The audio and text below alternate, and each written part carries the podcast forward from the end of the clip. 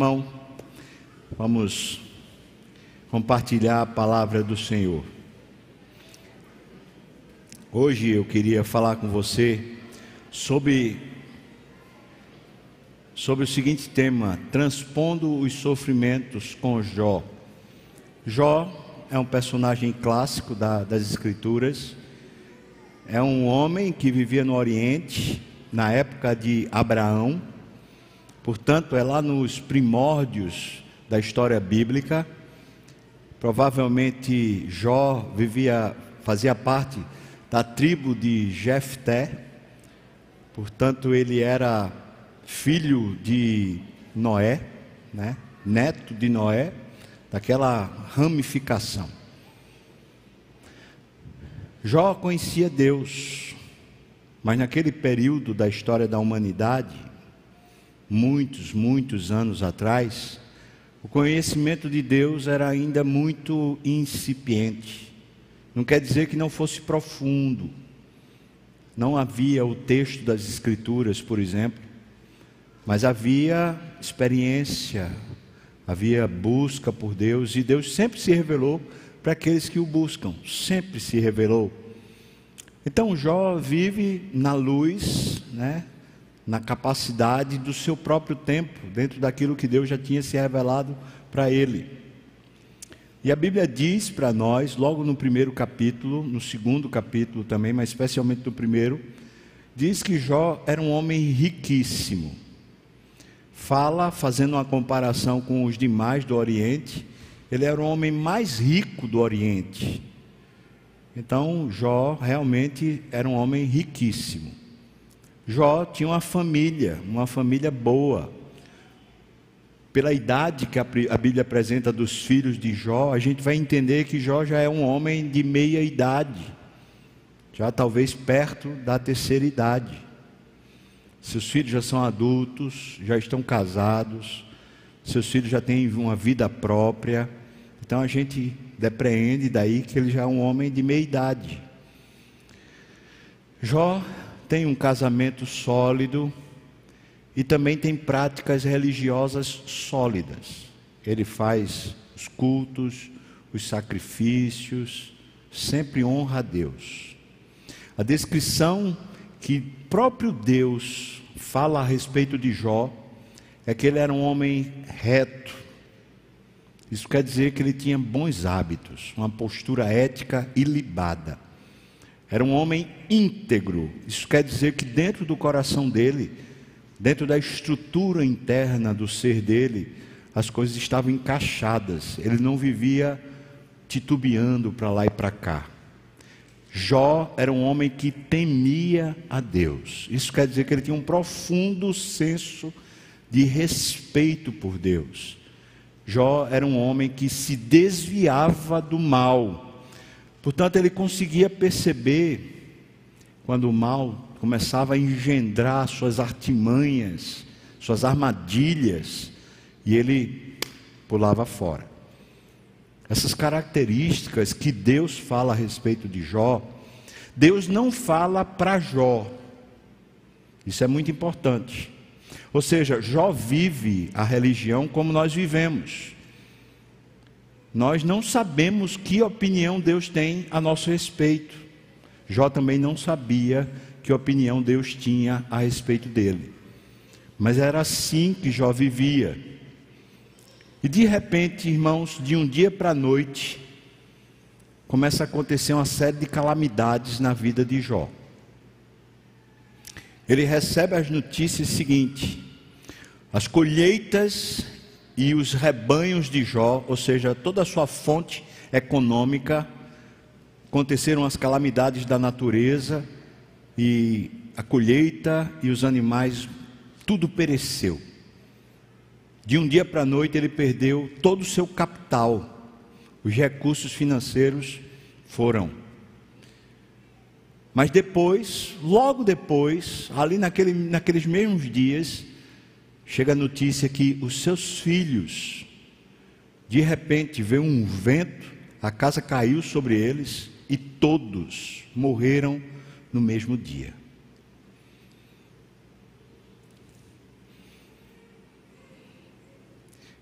Que sofrimento, que desespero. Não era uma pandemia, não era Covid-19, era a morte de verdade. Era desespero, porque as fontes econômicas tinham secado.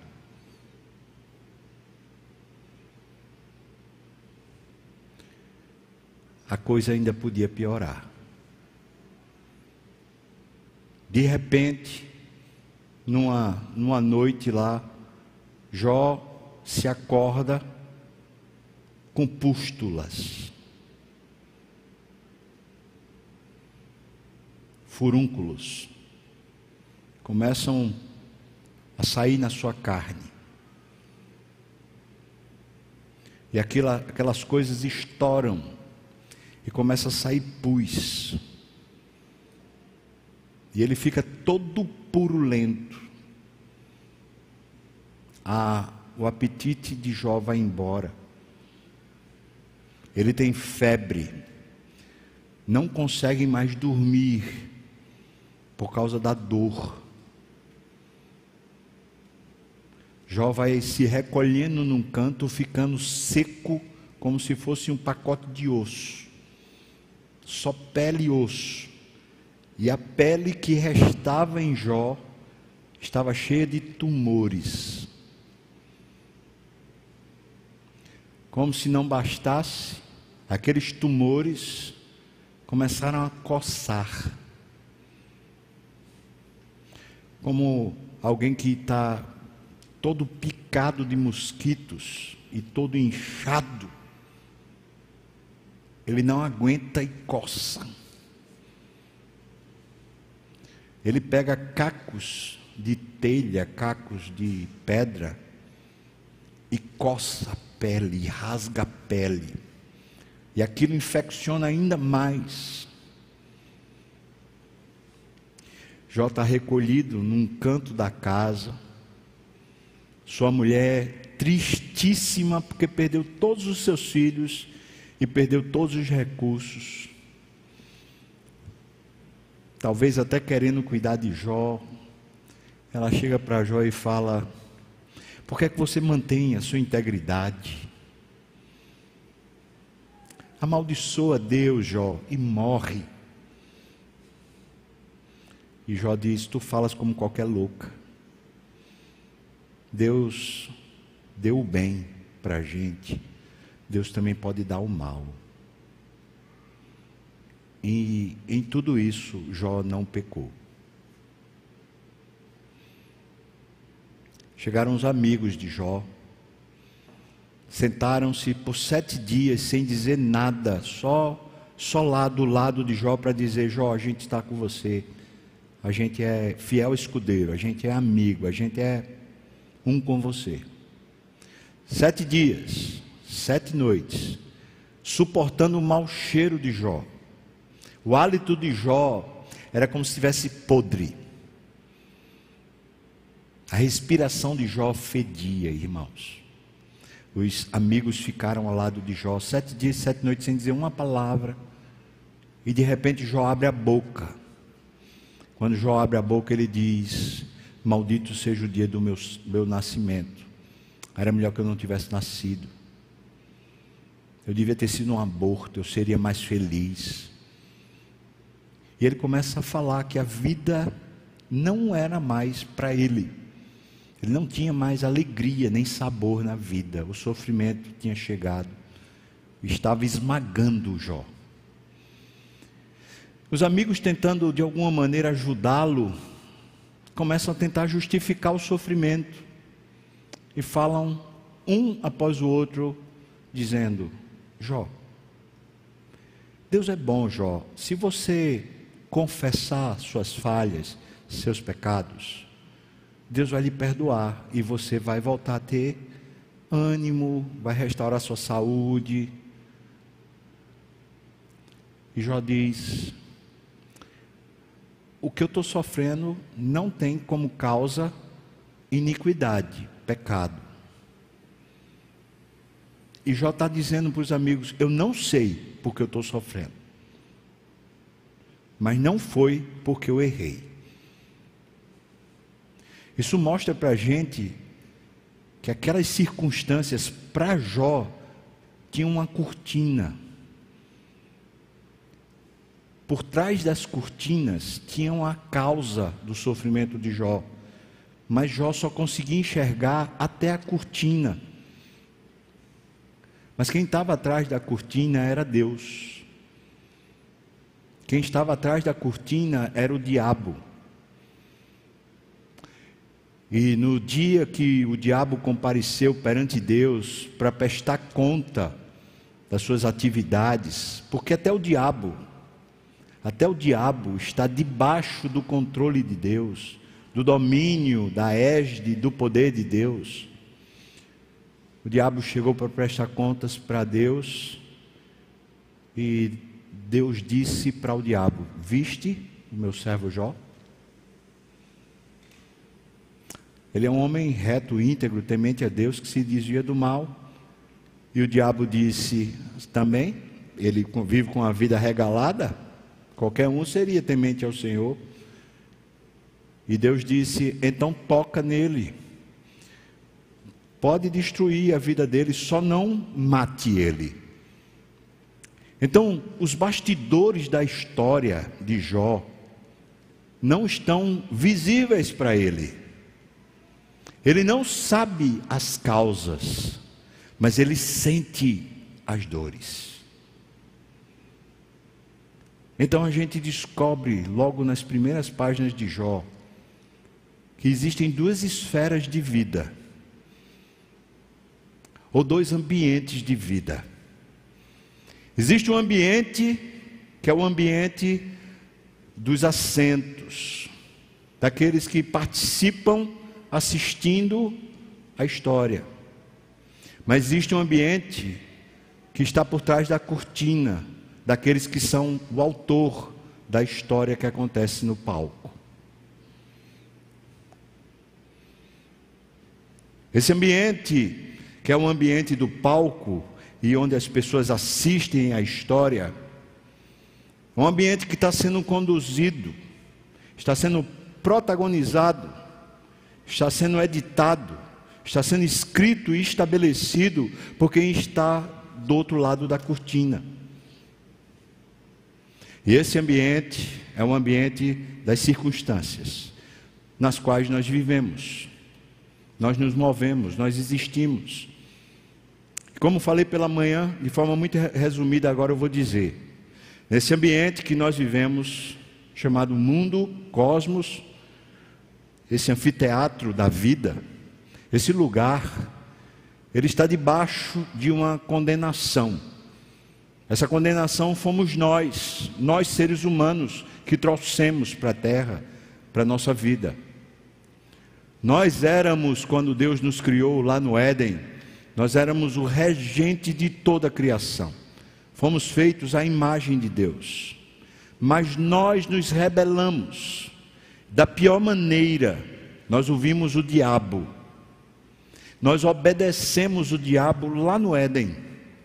E quando nós obedecemos o diabo que propôs para nós sermos independentes de Deus, aquele tipo de vida assim, rapaz, quem sabe o que é melhor para você é você.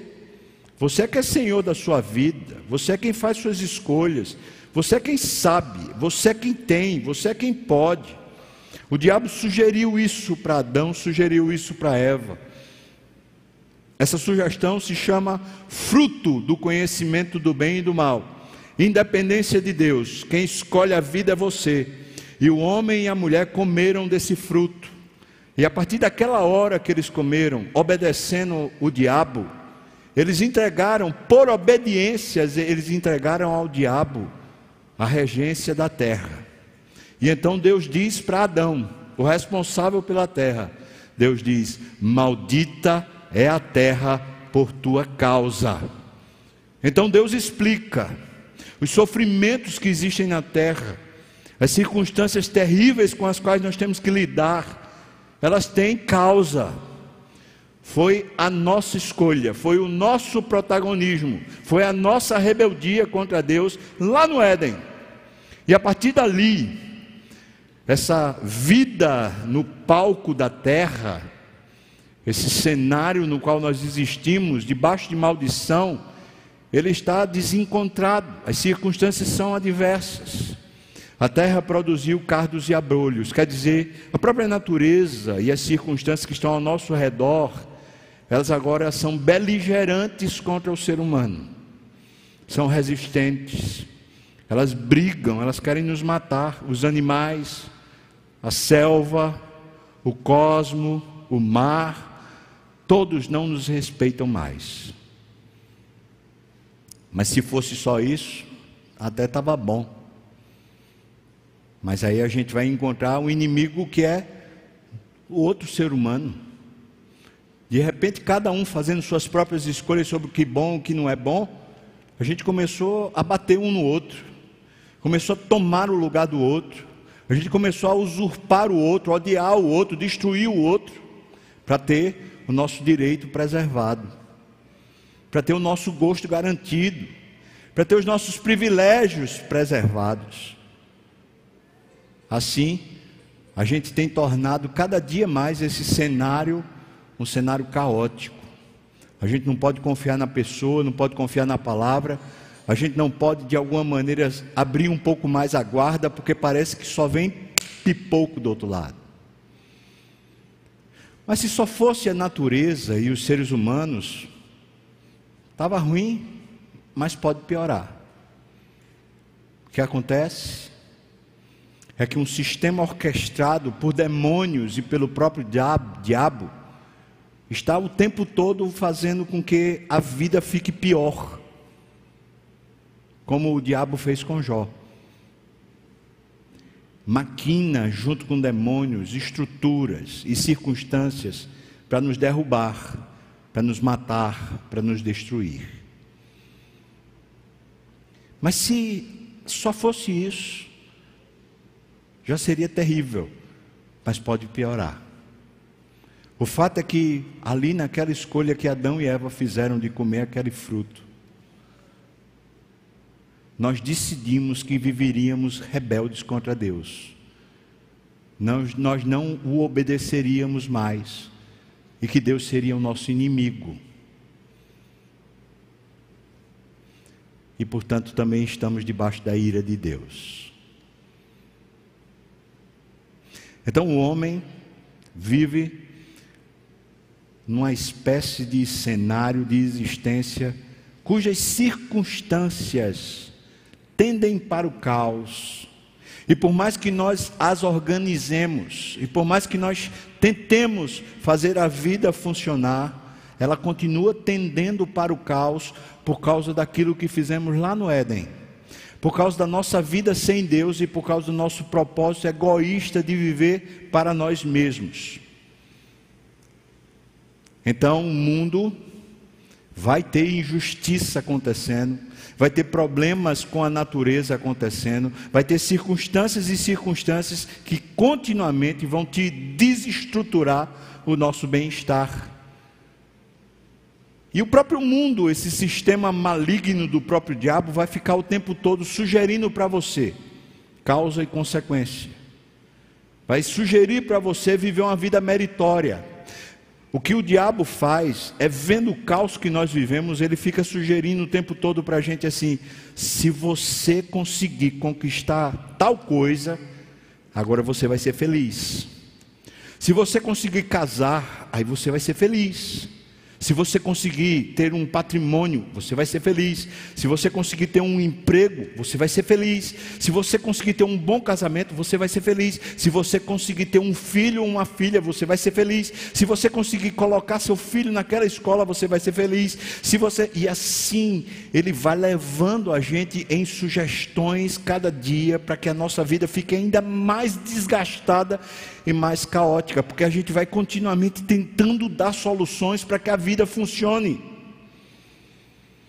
E as circunstâncias vão derrubando a gente cada dia mais e esmagando a gente. Jesus contou isso numa parábola. Ele falou assim: Quem ouve as minhas palavras, as palavras de Deus, estão do outro lado da cortina vem do próprio Deus. Mas elas podem entrar no cenário. Por isso ele está dizendo que aquelas palavras que vêm do outro lado da cortina, elas podem ser ouvidas aqui. Ele diz: quem ouve as minhas palavras e as pratica, é semelhante a um homem que edifica a sua vida num fundamento sólido, numa rocha. Quando vier a tempestade, quando as águas começarem a subir, quando as chuvas caírem forte, aquela casa que foi construída sobre a rocha, ela vai permanecer. Mas, se alguém ouve as minhas palavras e não as pratica, é semelhante a alguém que vai edificando a sua vida em um fundamento frágil, como areia. Quando chegarem as tormentas, quando as circunstâncias começarem a se encapelar, quando você sentir que a coisa virou crise, a sua vida, representada por essa casa que você está construindo, ela vai ser levada pela torrente. Portanto, o que a gente descobre em Jó é que é possível que a gente entenda que a vida aqui na terra, ela sempre haverá de ter circunstâncias ruins. Nós seremos surpreendidos constantemente por circunstâncias adversas. Sempre haverá problemas. Nós não conseguiremos, mesmo que a gente vá viver num monastério, nós não conseguiremos viver uma vida sem problemas. Mas descobrimos na vida de Jesus, nas palavras de Jesus, assim como no texto de Jó, que nós podemos viver nessas circunstâncias adversas com o coração do outro lado da cortina. Deixa eu explicar isso fazendo uma analogia, uma comparação. Você sabe que na maior parte da região do sertão nordestino, a água é um bem escasso. Então, o que se faz para poder se produzir água num terreno onde o sol é causticante, as circunstâncias, a caatinga é feroz, onde você não adianta cultivar porque vai ser destruído? O que se faz? Se vai buscar um recurso que consegue reverter as situações em outra instância, lá debaixo da terra. Se cava poço foi o que fizemos agora com a igreja lá de Serra Branca. Nós cavamos um poço. Ontem estava ouvindo lá no conselho, na reunião, que aos 18 metros nós alcançamos água. Glória a Deus, irmãos. Amém? O que é que isso significa? Que por detrás das cortinas havia uma solução para a terra seca. E quando o homem cavou por detrás das cortinas e começou a chegar os recursos que estavam por detrás, invisíveis, sem que a gente percebesse, quando eles começam a chegar no lugar árido, a vida começa a pulular. As circunstâncias começam a ser revertidas. A história de Jó vai apresentar para nós isso. Por trás da cortina tem uma vida pronta para você viver. Uma vida narrada por Deus, contada pelo próprio Deus. Não é uma vida livre de sofrimento, mas é uma vida que transpõe o sofrimento. É uma vida que, sabendo do sofrimento e sofrendo o sofrimento, consegue vencer o sofrimento, transpondo o sofrimento para uma vida maior é o que a Bíblia fala sobre paz em meio às circunstâncias difíceis. Uma paz que excede o entendimento. É o que a, a, vida, a Bíblia fala de uma vida espiritual. Não estou falando vida religiosa, estou falando vida espiritual. Ou, uma outra palavra, vida no Espírito Santo. Ou, uma outra palavra que Jesus usa, vida eterna a vida que está por detrás da cortina, a vida que pode ser puxada de lá para ser vivida aqui, ou Uma outra palavra que Jesus diz: vida abundante. Os recursos de Deus que podem vir dentro do nosso coração como uma fonte a jorrar para a vida eterna. Essa vida está pronta. Essa vida tem um canal que a gente pode ligar aqui com os pés na terra, a gente pode ligar lá do outro lado da cortina, e esse canal, esse duto se chama fé. Quando a gente pega esse canal e a gente coloca lá dentro da vida de Deus, lá dentro do coração de Deus, o coração de Deus começa a emanar para o nosso coração uma fonte a jorrar para a vida eterna. E a história de Jó é esse encontro, esse encontro dos dois mundos, um mundo espiritual. Jó sabe que ele existe. Jó cultua, porque ele sabe que Deus existe. Jó sabe que os Satanás e os demônios existem. Jó sabe que a vida é difícil e dura. Mas o que Jó ainda não tinha experimentado era a possibilidade de, no meio do sofrimento, ele viver uma vida maior. Não depois do sofrimento, mas no meio das circunstâncias mais terríveis, ele viver com um coração cheio de satisfação, porque a vida está vindo de Deus e não das conquistas humanas. Eu queria falar com você sobre as fontes. As fontes que o texto de Jó mostra para a gente, onde a gente pode encontrar essa vida. Quais são, vamos dizer assim, os canais que a fé pode gerar no nosso coração para que a gente vá para a vida de Deus? A primeira fonte que eu queria que você desse uma olhada, a gente vai encontrar logo no capítulo 1.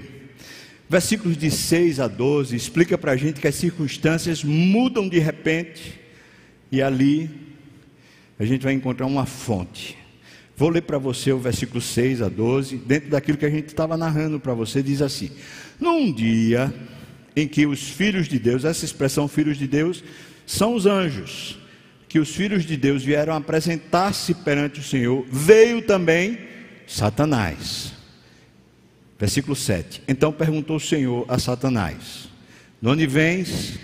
Aí Satanás respondeu ao Senhor e disse: De rodear a terra e passear por ela. Veja que ele está aqui, irmãos, na terra. E ele não está aqui quando se faz despacho ou quando alguém quer mal para a gente, ele já está aqui, independente do que os outros fizerem. Eu venho de passear a terra, de rodear por ela. Versículo 8: Perguntou ainda o Senhor a Satanás: Observaste o meu servo Jó? Porque ninguém há na terra semelhante a ele, homem íntegro, reto, temente a Deus e que se desvia do mal. Então respondeu Satanás ao Senhor: Porventura Jó debalde teme a Deus. Acaso não o cercaste com uma sebe, né, com uma, uma proteção, e ele, a sua casa e a tudo quanto tem? A obra de suas mãos, das mãos de Jó, abençoaste, e os seus bens se multiplicaram na terra. Versículo 11: Estende, porém, a mão Toca-lhe em tudo quanto tens e verás se não blasfema contra ti na tua face.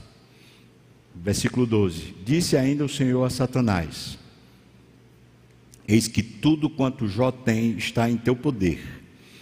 Somente contra ele, ou seja, contra a sua saúde, não estendas a mão. E Satanás saiu da presença do Senhor e foi tocar em Jó, e as calamidades começaram a acontecer. Você está percebendo, irmão? De repente, as circunstâncias mudaram para Jó. De onde chegaram essas circunstâncias adversas? Chegaram desse mundo espiritual, chegaram dessa realidade impalpável, imperceptível, ininteligível, mas real. Esse outro mundo, o mundo dos bastidores. Aí veja, o que é que faz Jó nessa hora? Versículo 5, antes mesmo dessas coisas acontecerem, diz assim: Decorrido o turno de dias, os banquetes dos filhos e filhas de Jó, né? chamava Jó a seus filhos, veja só, sua família, e os santificava, levantando-se de madrugada, ele oferecia holocaustos a Deus, segundo o número de todos os filhos, pois dizia: Talvez tenham pecado os meus filhos e blasfemado contra Deus em seu coração. E assim fazia Jó continuamente. Qual a primeira fonte que a gente encontra? Porque de repente as circunstâncias podem mudar. A primeira fonte que a gente percebe na vida de Jó é que Jó tem uma vida íntegra e uma vida no altar de Deus. Não para que as circunstâncias não cheguem, para que a situação ruim não chegue, mas porque ele conhece a Deus, ele quer conhecer mais. Quando a gente tem uma vida íntegra, as circunstâncias quando vêm, a gente fica livre daquele sofisma de dizer: ah, eu estou sofrendo isso por causa daquilo que eu fiz. Quando a gente tem uma vida íntegra, a gente não explica o sofrimento dizendo que é só causa e consequência. Quando a gente tem uma vida reta, a gente olha para o sofrimento e a gente talvez não saiba explicar, mas a gente pode dizer: bom, eu pelo menos tenho a minha consciência limpa. Então pense, não sei se você está passando agora pelo sofrimento. Certamente a pandemia fez todos nós, está fazendo todos nós sofrer, mas em um grau ou outro. Eu ouvi, né? Alguém recentemente falando assim: eu tenho muito que agradecer durante esse período de pandemia, porque houve muita bênção na minha vida. Verdade. Muita gente viveu experiências maravilhosas durante esse período.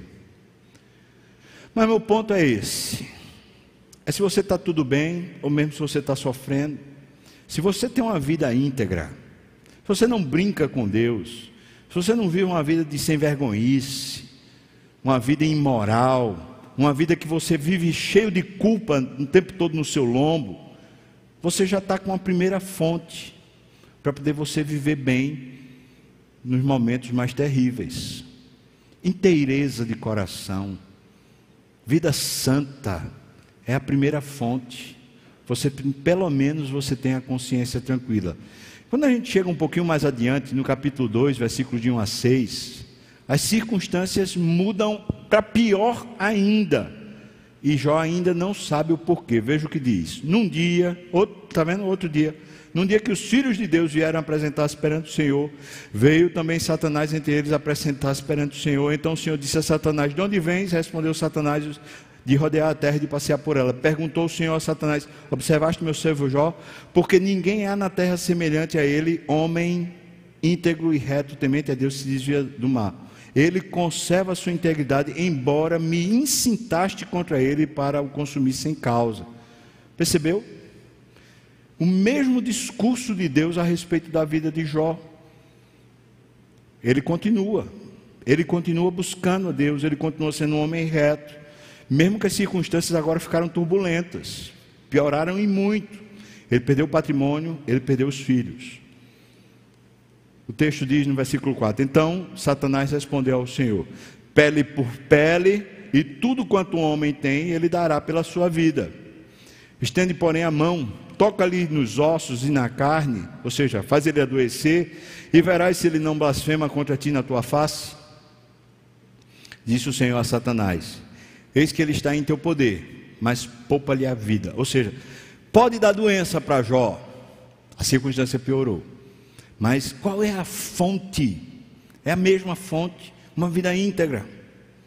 Irmãos, veja só, a vida íntegra, uma vida reta, não nos poupa o sofrimento, mas faz com que a gente viva o sofrimento com uma fonte ligada nos bastidores da história faz com que a gente tenha um, um duto, um canal aberto para fontes de água viva.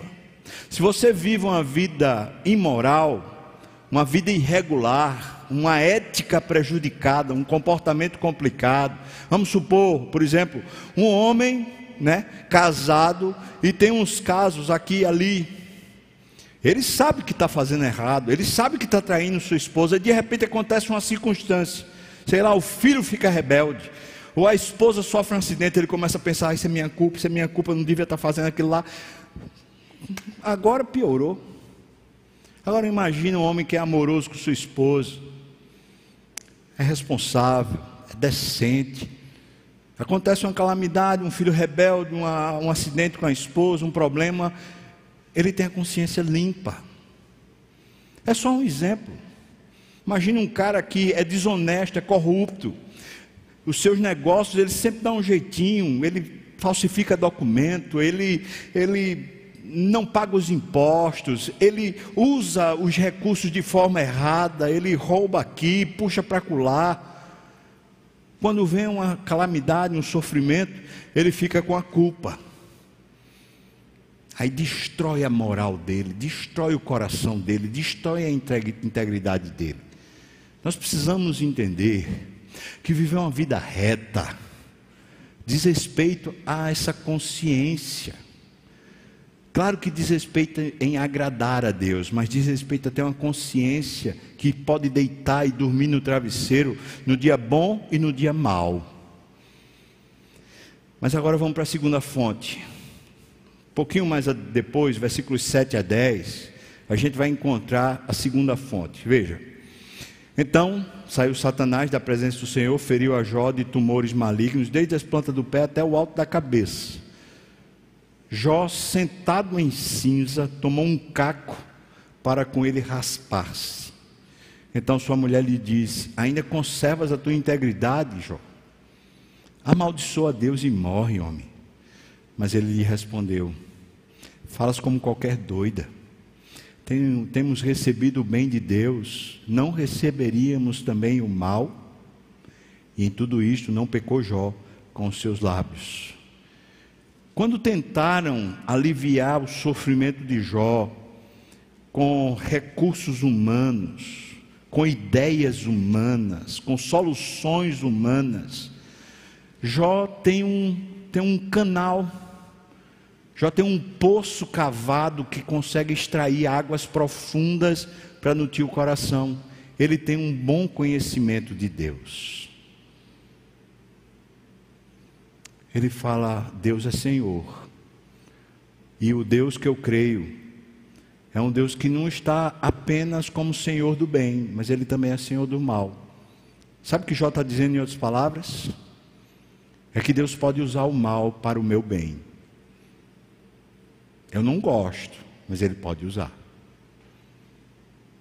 Deus também pode me deixar viver circunstâncias difíceis para me abençoar.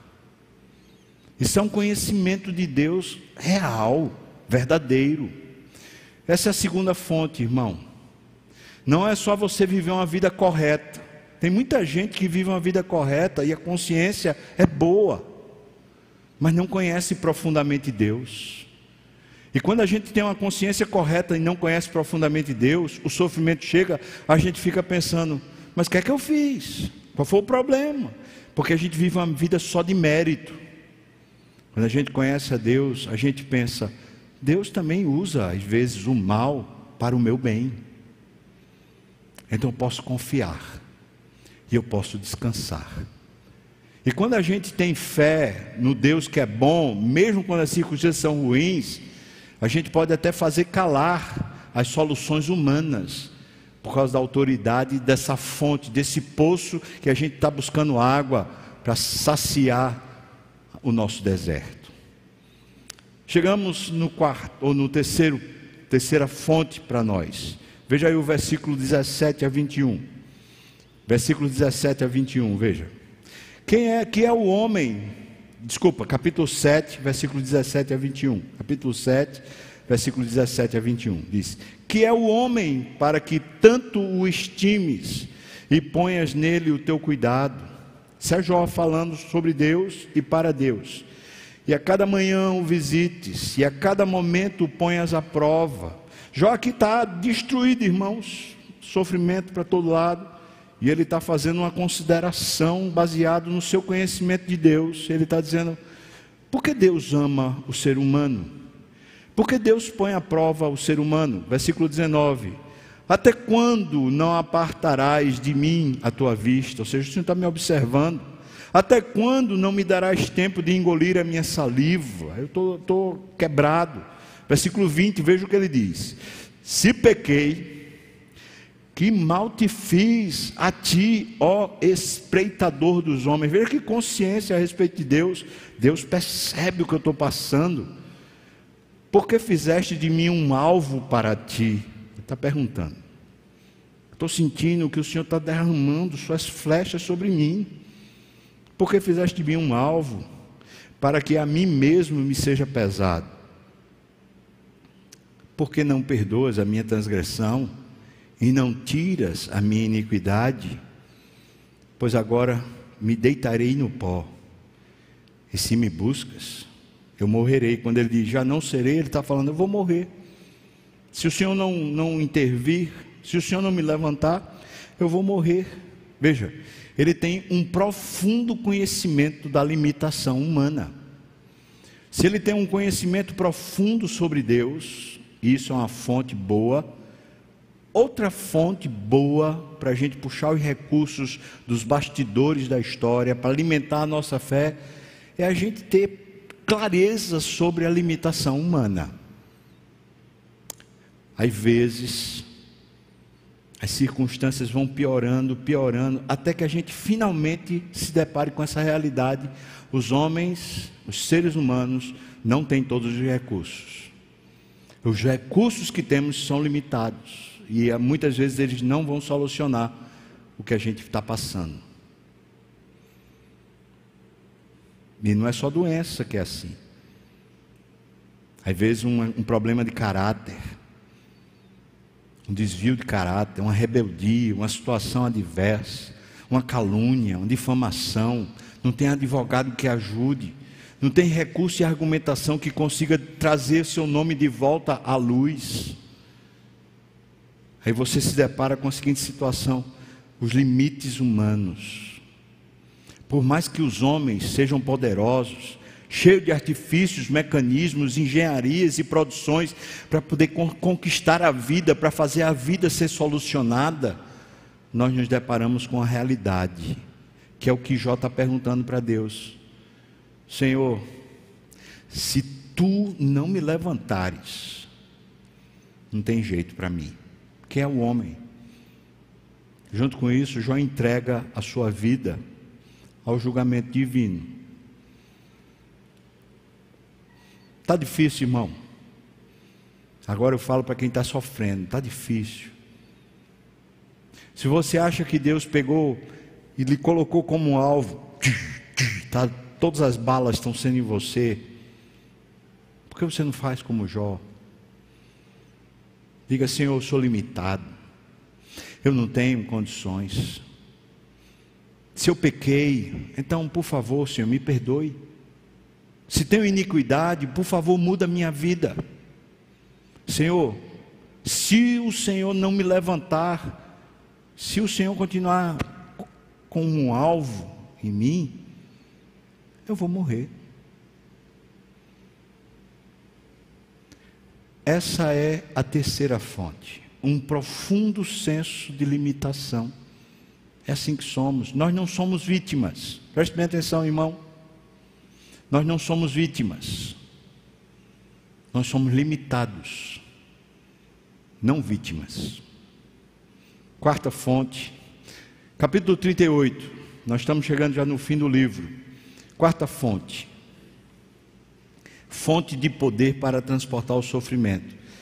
Capítulo 38, Jó está comparecendo diante de Deus espiritualmente, ou seja, Deus chamou ele para o outro lado da cortina. Vamos conversar aqui, eu e você, Jó. Veja o que diz, versículo 1 até o versículo 10.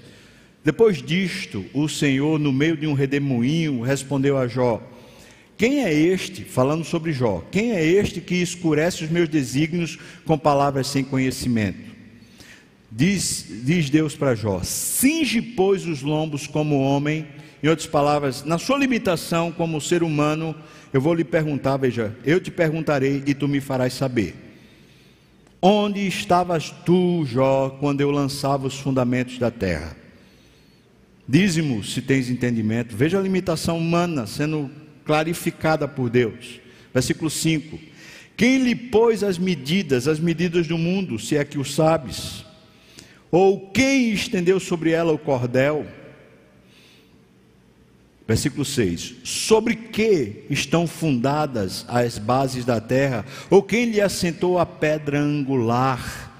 Quando as estrelas da alva juntas alegremente cantavam e rejubilavam todos os filhos de Deus. Ou quem encerrou o mar com portas, os limites do oceano, né? Quando irrompeu da made, quando eu lhe pus as nuvens por vestidura, ou a escuridão por fraldas Versículo 10. Quando eu lhe tracei limites, limites no oceano, ele lhe pus ferrolhos e portas e disse: Até aqui virás e não mais adiante. Aqui se quebrará o orgulho das tuas ondas. Um verdadeiro encontro com Deus é uma fonte inesgotável de saúde e de restauração. Deus veio até Jó no sofrimento. Jó tinha os seus canais para tirar a vida. Até agora a gente estava falando dessas fontes. Mas agora Deus vem até Jó para falar com ele face a face. Sabe o que Jó responde a essas palavras de Deus? Está aqui no capítulo 42, versículos 2 e 3. 2 e 3, Jó diz assim: Bem sei que tudo podes, e nenhum dos teus planos pode ser frustrado. Quem é aquele, como disseste, que sem conhecimento encobre o conselho? Na verdade, eu falei do que eu não entendia, coisas maravilhosas demais para mim, coisas que eu não conhecia. Em outras palavras, Jó está dizendo, eu estava falando demais. Mas o Senhor, que é o Todo-Poderoso, Ele está aprofundando o conhecimento de Deus agora com um verdadeiro encontro com Deus. Jó entende que há mistérios nas ações de Deus, nesses bastidores, nessas circunstâncias, há mistérios que não é dado ao homem conhecer. É por isso que Deus está fazendo perguntas a ele: quem foi que fez isso? Quem foi que fez aquilo? Você acha que são leis naturais que regem a natureza? Ou existe um autor que está por trás? Mas quando contemplamos a grandeza do Senhor, nós sentimos uma profunda segurança. Quinto, quinta fonte para a gente poder encerrar aqui nosso sermão de hoje. Quinta fonte. Jó 40, versículos 1 até o versículo 10. Por favor, dê uma olhada. Jó 40, versículos de 1 a 10. Disse mais o Senhor a Jó: Acaso quem usa de censuras contenderá com o Todo-Poderoso? Quem assim argue a Deus, então que responda. Não acontece isso conosco? Estamos no sofrimento, circunstâncias adversas, a gente não sabe porque elas estão durando, ou porque elas de alguma maneira estão arrebentando com a nossa vida por todos os lados. Então a gente pergunta, a gente censura. Às vezes a gente não fala para Deus, mas fala sobre Deus. Não é justo. Ah, aquele miserável, a gente está falando às vezes do outro, está falando das circunstâncias. Mas a gente mal se apercebe que na verdade a gente está falando de quem está por trás da história, conduzindo a história. Então Deus comparece diante de Jó e fala assim: Você está me censurando? Você está arguindo contra mim? É isso, Jó? Quem é você? Quem é você? Versículo 3: Então Jó respondeu ao Senhor e disse: Senhor, eu sou indigno. Que te responderia eu? Ponho a mão na minha boca. Uma vez eu falei, eu não replicarei. Aliás, duas vezes. Porém, eu não prosseguirei, eu vou ficar calado agora. Eu entendi uma coisa: o Senhor é grande. Eu entendi uma coisa: que a minha cabeça e minhas limitações não deixam ver o que se passa por detrás da cortina. Versículo 6. Então o Senhor, no meio de um redemoinho, respondeu a Jó: Cinge agora os lombos como homem. Quero conversar com você como homem. Eu te perguntarei e tu me responderás. Acaso anularás tu, de fato, o meu juízo? Ou seja, por causa do seu sofrimento, você vai conseguir anular a minha percepção da realidade, os meus feitos. Ele continua: ou me condenarás para te justificares. Ou seja, você vai condenar o autor da história por trás para poder você sair de bonzinho no seu sofrimento? Versículo 9: Ou tens braço como Deus, ou podes trovejar com a voz como ele faz. Orna-te, pois, de excelência e grandeza, veste-te de majestade e de glória. Em outras palavras, Deus diz: Vem para junto de mim, não fica contra mim. Você está vendo quem é grande nessa parceria, Jó? Você está vendo que você está vivendo do outro lado da cortina, mas eu, aqui desse lado da cortina, eu domino tudo.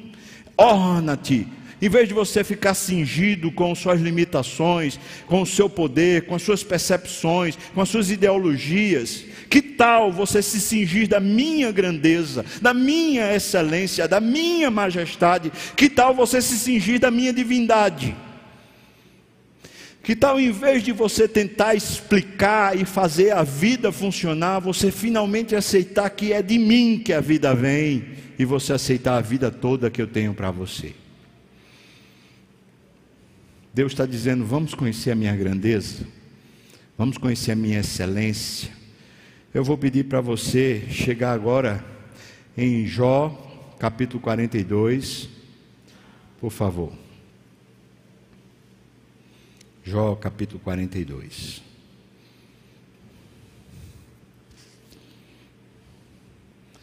Versículos 5 e versículo 6. Jó 42, versículos 5 e 6. Você pode ler comigo? Vamos lá? Eu te conhecia só de ouvir, mas agora os meus olhos te veem. Por isso, me abomino e me arrependo no pó e na cinza. Versículo 7, eu vou ler. Tendo o Senhor falado essas palavras a Jó, o Senhor disse também a Elifaz, o temanita, a minha ira se acendeu contra ti e contra os teus dois amigos, porque não disseste de mim o que era reto com o meu servo Jó. Tomai, pois, sete novilhos, sete carneiros, e ide ao meu servo Jó, e oferecer holocaustos por vós. O meu servo Jó orará por vós, porque dele eu aceitarei intercessão, para que eu não vos trate segundo a vossa loucura, porque vós não disseste de mim o que era reto, como o meu servo Jó. Veja que Jó permaneceu reto. Mas ele precisava fazer uma ponte para que finalmente o que está do outro lado da cortina se tornasse realidade dentro do coração dele.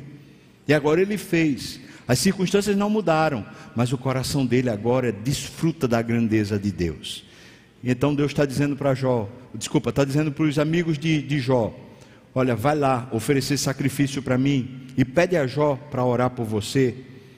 Versículo 9: Então ele faz o temanita e Bildade, o suíta, e Zofá, o naamita, e fizeram como o Senhor lhes ordenara, e o Senhor aceitou a oração de Jó. Versículo 10, por favor, leia comigo. Vamos lá? Mudou o Senhor a sorte de Jó quando este orava pelos seus amigos, e o Senhor deu-lhe em dobro tudo o que antes possuir. Amém, irmãos? Quem é que mandou a circunstância mudar? Quem foi que refez as circunstâncias? Foi Deus. Foi Deus. Então o que o sofrimento fez com Jó? Fez Jó descobrir que ele, conquanto viva desse lado da história, ele tem do outro lado da história alguém que lhe é amigo, uma fonte inesgotável de vida.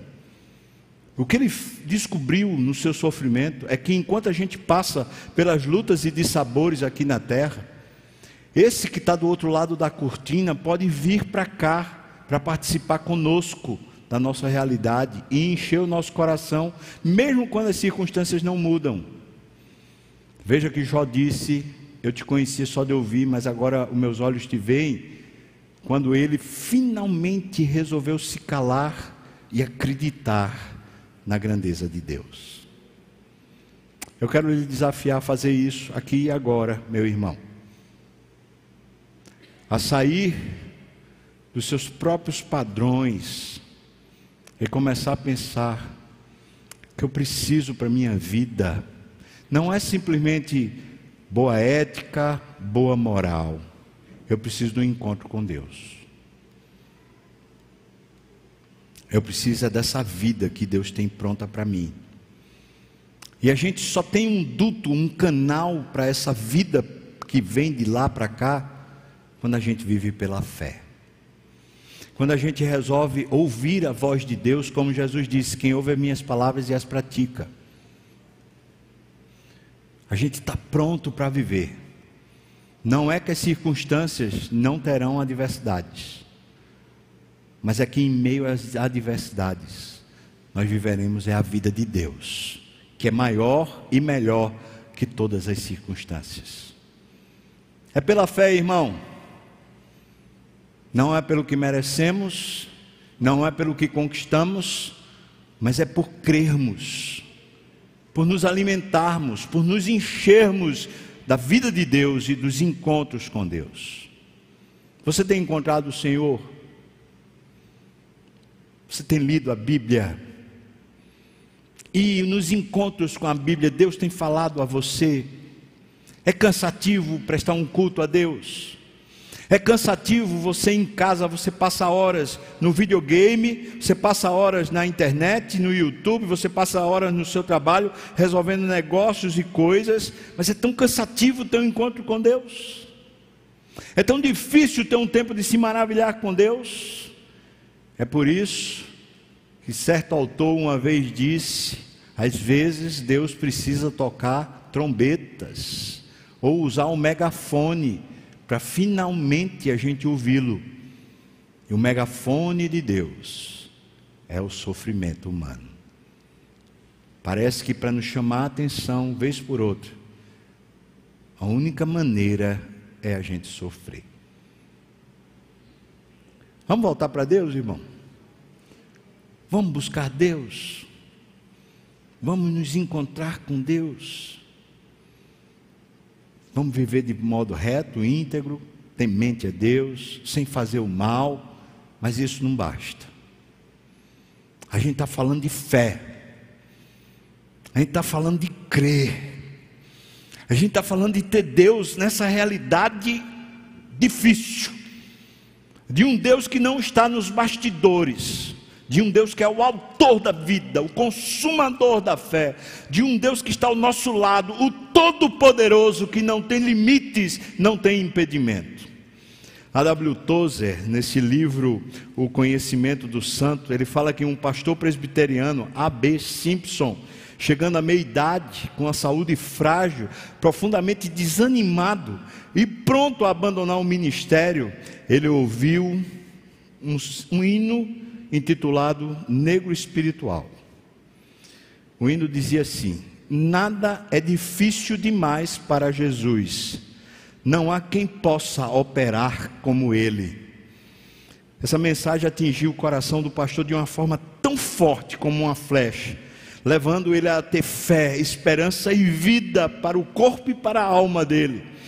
Ele buscou um local de descanso, e após uma temporada a sós com Deus, no encontro de verdade com Deus, ele levantou-se completamente curado e seguiu adiante, cheio de alegria, para fundar aquela que desde então tornou-se uma das maiores missões internacionais do mundo.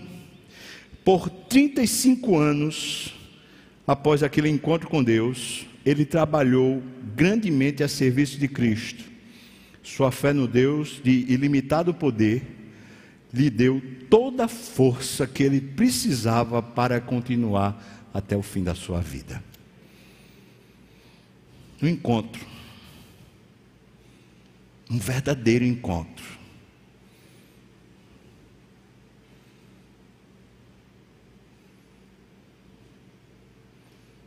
Cansado, está chateado, está embrutecido, está difícil, tá, não aguento mais um encontro.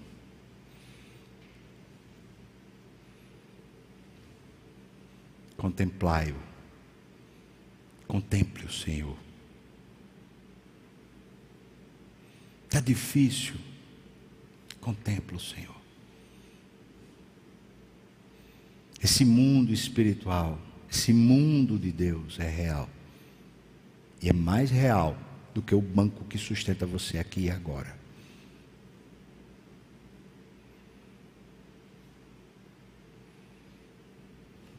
Nós vamos participar da ceia. Eu queria chamar você para se preparar para participar da ceia. O que é a ceia? A ceia é um desses ingredientes que é tirado de lá, do mundo por trás da cortina, do mundo espiritual. É um alimento espiritual. O pão, Jesus disse que é o corpo dele. O vinho, Jesus disse que é o sangue dele. Eu chamo você, se você é crente, membro de alguma igreja realmente evangélica, chamo você para participar da ceia. Ceia é Cristo entrando em você para alimentar sua carne, para alimentar sua fé.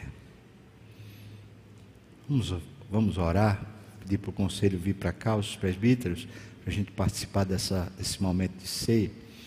Vamos orar. Ó Senhor, nós precisamos, Deus, de esse encontro. Nós precisamos dessa fé. Nós precisamos descobrir o Deus que é Senhor de tudo, que não tem limites, que é todo poderoso. Nós precisamos de Ti, Senhor. O Senhor disse na Sua palavra: Buscar-me-eis e me encontrareis, quando me buscardes de todo o vosso coração. Ó Senhor, nós queremos o Senhor, então venha, por favor, nos encontre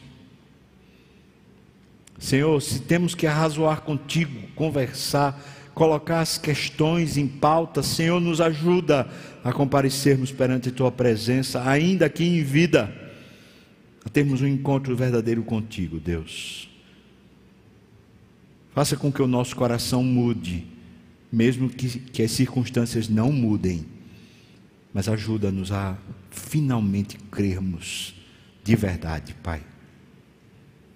Ora, abençoa a ceia, que essa ceia seja um alimento para nós. Em nome de Jesus.